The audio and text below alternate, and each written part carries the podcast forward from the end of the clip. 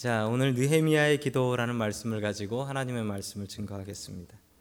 자, 느헤미야는 우리 지난 시간에 이제 에스라 선, 에스라를 보면서 그 에스라가 2차 2차 포로 귀환을 이끌었다. 스룹바벨이 1차, 2차가 에스라. 그리고 3차가 누구였냐면 3차가 느헤미야라는 사람입니다. 느헤미야가 이제 바벨론에 붙잡혀 갔던 포로를 마지막으로 데리고 왔고 이 이후로는 포로들의 귀환은 없었습니다.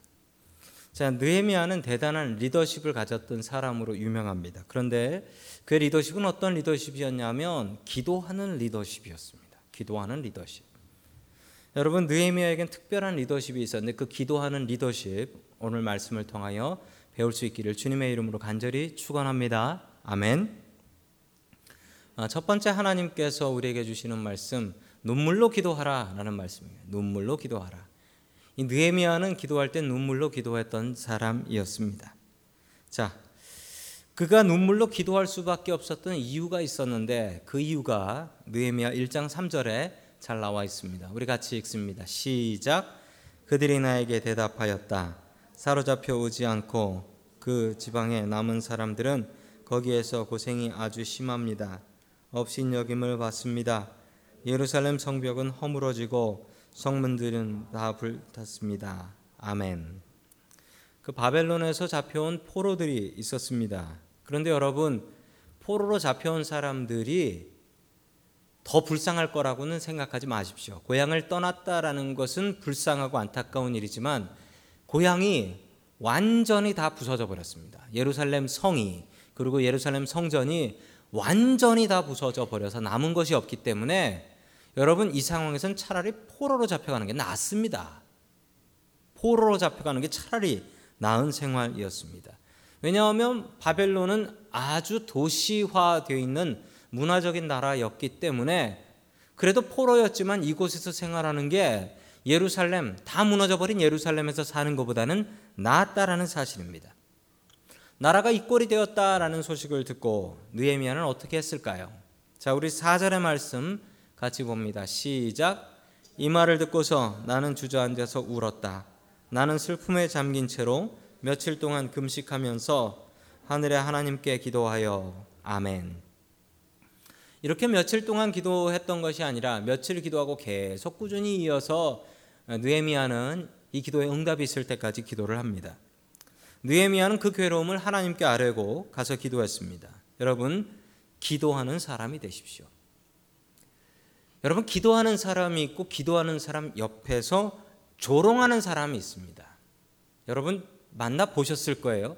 기도하는 사람 옆에서 조롱하는 사람. 그 기도해 봐라 되냐? 안 된다라고 옆에서 조롱하는 사람이 있습니다. 여러분 더더욱이나 이럴 수밖에 없는 건 당시의 전쟁은 전쟁에서 이기고 지는 건 신이 싸워서 이기고 지는 것이라 했습니다. 즉 이들이 포로로 붙잡혀 왔다라는 사실은 니네 신, 즉 여호와 하나님이라는 니네 신, 니네 신이 져가지고 여기에 끌려온 건데 니네 신한테 기도하냐? 그게 마땅한 일이냐? 될 만한 일이냐? 당시 사람들은 그렇게 생각했습니다.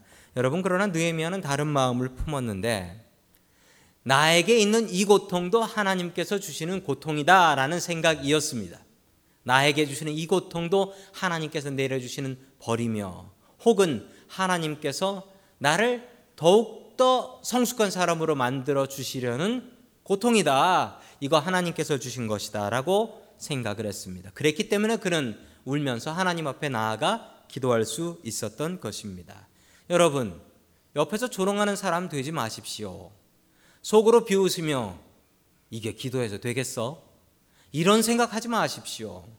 여러분, 우리가 당하고 있는 이 고통도, 이 고난도 이유는 알 수 없지만 하나님께서 주신 것입니다. 그러므로 하나님께 기도해야지 이 문제는 해결날 일입니다. 느헤미야는 그렇게 문제의 근원을 하나님께서 주신 것으로 보았고 하나님께 눈물로 금식하며 매달리며 기도했습니다. 여러분 전에 보았던 지난주에 보았던 에스라도 그랬습니다. 에스라도 눈물로 금식하며 주님 앞에 매달렸습니다. 여러분 가지고 계신 기도 제목을 주님 앞에 눈물로 또한 금식으로 내어놓고 응답 받을 수 있는 저와 여러분 될 수 있기를 주님의 이름으로 간절히 축원합니다. 아멘. 두 번째 하나님께서 우리에게 주시는 말씀은 범사에 기도하라라는 말씀입니다. 범사에 기도하라. 여러분 범사에는 감사하라라고 나오죠. 아, 데살로니가 전서에. 그러나 여러분 범사에 모든 일에 우리는 기도할 줄 아는 사람이 되어야겠습니다. 여러분 어떻게 하면 모든 일에 기도할 수 있을까요? 여러분 느헤미야를 보시면 모든 일에 기도하는 것이 어떤 것인지 알 수 있습니다. 느헤미야가 왕의 수를 따르는 관원이 됩니다. 엄청난 직책입니다. 왕이 술에 취해도 믿을 수 있을 만한 사람. 여러분 이거는 아마도 왕이 가장 믿는 왕의 오른팔 같은 최측근인 사람. 아마 이런 사람일 것입니다. 당시에 왕을 죽이려는 사람들이 많았고 모함과 반역이 많았기 때문에 여러분 왕이 술을 같이 먹을 수 있는 사람이라는 것은 대단한 신뢰가 있었던 사람이라는 것을 알 수가 있습니다. 느헤미야가 금식하며 울며 기도하는 중이었습니다. 그게 몇 달이었어요. 뒤에 이제 기간이 나오는데요. 울며 기도하는 중이었으니 여러분 그 모습이 어땠겠습니까? 여러분 밤에 울고 기도하고 왔습니다. 금식하고 왕 앞에 나타났습니다. 그럼 왕이 알지요. 왕이 알아요. 왕이 물어봅니다. 느헤미야에게 지금 뭐 무슨 문제 있냐? 너 얼굴이 왜 그러냐? 그렇게 물어봅니다. 여러분 그런데 이게 있을 법한 일이 아니에요. 왜냐하면 여러분 왕 앞에 설 때는요 모든 신하는 심지어 자기 집에 자기 부모님이 돌아가셔서 장례가 났다 할지라도 절대로 왕 앞에서 슬픈 모습을 보이면 안 됩니다. 왕 앞에서 무조건 기쁜 모습 보여야 됩니다. 자신의 슬픔을 왕에게 표현해서는 안 됩니다. 그런데 여러분 느헤미야가 왕 앞에서 자신의 슬픔을 표현합니다.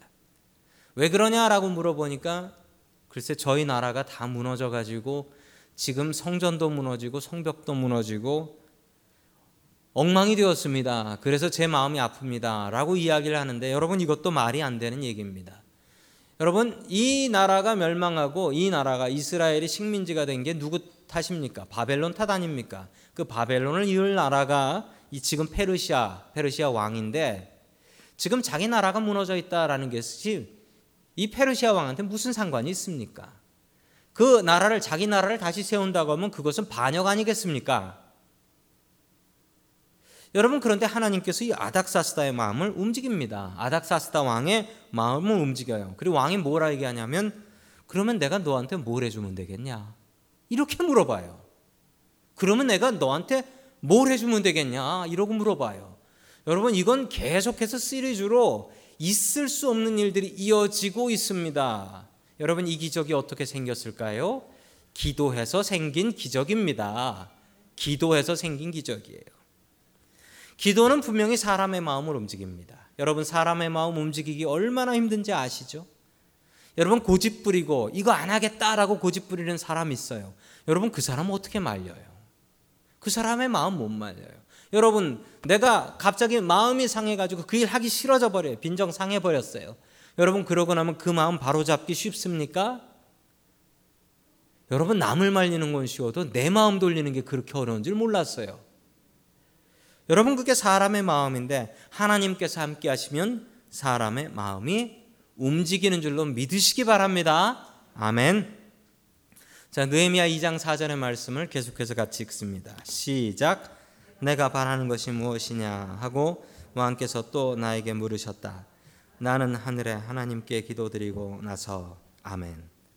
꿈 같은 순간입니다. 왕이 뭐라고 하냐면 내가 너한테 뭘 해주면 되겠냐? 네가 나한테 바라는 게 뭐냐? 내가 너한테 해줄 수 있는 게 있지? 이 꿈 같은 얘기 아닙니까? 얘기할 거 알지요? 아니 꿈에라도 이런 질문을 왕이 할까봐 소원을 물어볼까봐 꿈속에서 준비하고 준비하고 연습한 거 있지요? 뭡니까? 하나, 왕이시여, 왕이시여, 예루살렘 성으로 돌아가서 예루살렘 성을 다시 짓게 해 주십시오. 이거 꿈에도 그리던 수백 번, 수천 번을 반복해서 준비했던 그 말 아닙니까? 여러분 그 얘기 하면 되는데 느헤미야가 어떻게 합니까? 나는 하늘의 하나님께 기도드리고 나서 나는 하늘의 하나님께 기도드리고 나서 여러분 그 하늘 같은 왕이 내가 지금 너한테 뭘 해주면 좋겠냐? 얼른 답해야지요. 얼른 답해야지요. 그런데 느헤미야가 어떻게 했습니까? 그 앞에서 하나님께 기도했답니다. 여러분 예전에 개혁 성경 보면 이렇게 나 하나님께 잠시 기도하고 나서 즉 이 기도가 어떤 기도냐면 기다리시오. 나 기도하고 무릎 꿇고 기도하. 이게 아니고요. 왕이 물어봤는데 그 자리에서 잠깐 눈을 감고 마음속으로 기도했다라는 거예요. 하나님 도와주세요. 여러분 이 기도가 범사에 기도하는 거예요. 모든 일에 기도하는 것. 갑자기 나에게 결정해야 될 일이 있어요. 그거 내 마음대로 결정하지 않고 잠시 마음속으로 기도하면 하나님 이거 어떻게 결정하면 돼요? 하나님 도와주세요. 그 순간 할 수 있는 거예요. 갑자기 나한테 당한 일, 이거 어떻게 감당해야 될지 모를 때 하나님, 마음속으로 기도하는 하나님, 나 이거 어떻게 하면 돼요? 하나님 도와주세요. 여러분, 이게 범사에 기도하는 일입니다. 여러분, 모든 일에 기도하는 것입니다. 하나님이 주인이 되시면 물어봐야 될 거 아닙니까? 여러분, 물어봐야지 결정할 수 있는 거 아닙니까? 사장님한테 물어봐야 결정할 수 있는 거 아닙니까? 여러분 이게 느헤미야의 기도예요. 무슨 일이 있든지 어떤 결정을 하든지 나한테 어떤 일이 닥쳤든지 나 혼자 결정하지 않고 하나님 어떻게 하면 됩니까? 도와주세요. 이게 범사에 기도하는 기도입니다. 여러분 이렇게 하면 모든 일에 기도할 수 있습니다. 우리가 손 모으고 무릎 꿇고 눈 감고 기도하는 게 아니라 할지라도 잠깐 눈을 뜨고라도 마음속으로 하나님 도와주십시오. 운전하다가도 하나님 살려주십시오. 여러분 범사에 기도하면 하나님께서 나의 주인 되십니다. 범사에 기도하는 저와 여러분들 될 수 있기를 주님의 이름으로 간절히 축원합니다. 아멘. 세 번째 마지막으로 하나님께서 우리에게 주시는 말씀 포기하지 말고 기도하라라는 말씀입니다. 여러분 느헤미야가 이렇게 기도를 하는데 느헤미야가 얼마나 기도해서 응답을 받았을까요? 그가 눈물 흘리고 금식하며 기도했던 기간이 얼마일까요? 우리 느헤미야 1장 1절 봅니다. 시작. 하잘가랴의 아들 느헤미야가 한 말이다. 20년 기슬월 내가 도성 수산에 있을 때에 아멘. 자, 수산이라는 성에 있었습니다. 한국의 수산은 시장이지만 예, 페르시아에는 수산은 성입니다. 자, 느헤미야가 언제부터 기도했다라고 합니까? 20년 기슬루월이라고 합니다. 기슬루월을 알 수가 없지요. 알 수가 없는데 예전 성경에는 그냥 뜬금없이 기슬루월이라고 그냥 나와 있었는데 이 세번역 성경에는 정말 감사하게도 양력 11월 중순 이후, 예, 11월 중순 이후입니다. 자, 그때부터 눈물과 금식으로 기도를 했습니다. 그런데 그 눈물과 금식의 기도가 언제까지 이어지나 한번 보겠습니다. 언제냐면 왕이 나한테 너 무슨 일 있냐라고 물어봤을 그때죠. 자, 그때가 2장 1절입니다. 시작. 아닥사스다 왕 20년 니사노래 나는 왕에게 술을 따르는 일을 맡았다. 왕에게 술을 따라 드리는 어느 날 왕께서 나의 안색에 평소와는 달리 좋지 않은 것을 보시고는 아멘. 자, 그리고 기억해 놓고 니사노알 알 수가 없죠. 그러나 밑에 설명이 나옵니다. 몇 월요? 3월 중순. 그럼 얼마가 지난 겁니까? 너무 어렵나요? 11월에서 3월이 됐어요. 넉 달이 된 거예요. 넉 달, 넉 달. 역시 시간 가는지 모르세요. 너무 열심히 일하셔가지고 넉 달 동안 눈물로 금식으로 기도했다는 거예요. 그러니 그 몰골이 왕 앞에 섰을 때 어땠겠습니까? 울고 기도해서 눈이 붓고 금식해서 삐쩍 마르고 그러니 왕이 물어보는 거죠. 너 어디 아프냐? 여러분 느헤미야의 기도는 지치지 않고 하는 기도였습니다. 넉 달을 금식하며 눈물 흘리며 그러며 기도했어요. 그래서 응답을 받습니다. 여러분이 간절한 기도 응답 받습니다. 여러분 기도 제목 잊지 마시고 꾸준히 기도하십시오. 지치지 않고 기도하면 그 기도는 분명히 하나님 앞에 접수되었습니다. 응답되는 건 하나님의 시간이지만 접수는 내가 기도하면 그때로 접수되는 거예요. 여러분 접수해야 응답 옵니다. 여러분 하나님 앞에 그 접수하심 바라보면서 간절히 지치지 않고 기도하는 저와 여러분 될 수 있기를 주님의 이름으로 간절히 축원합니다.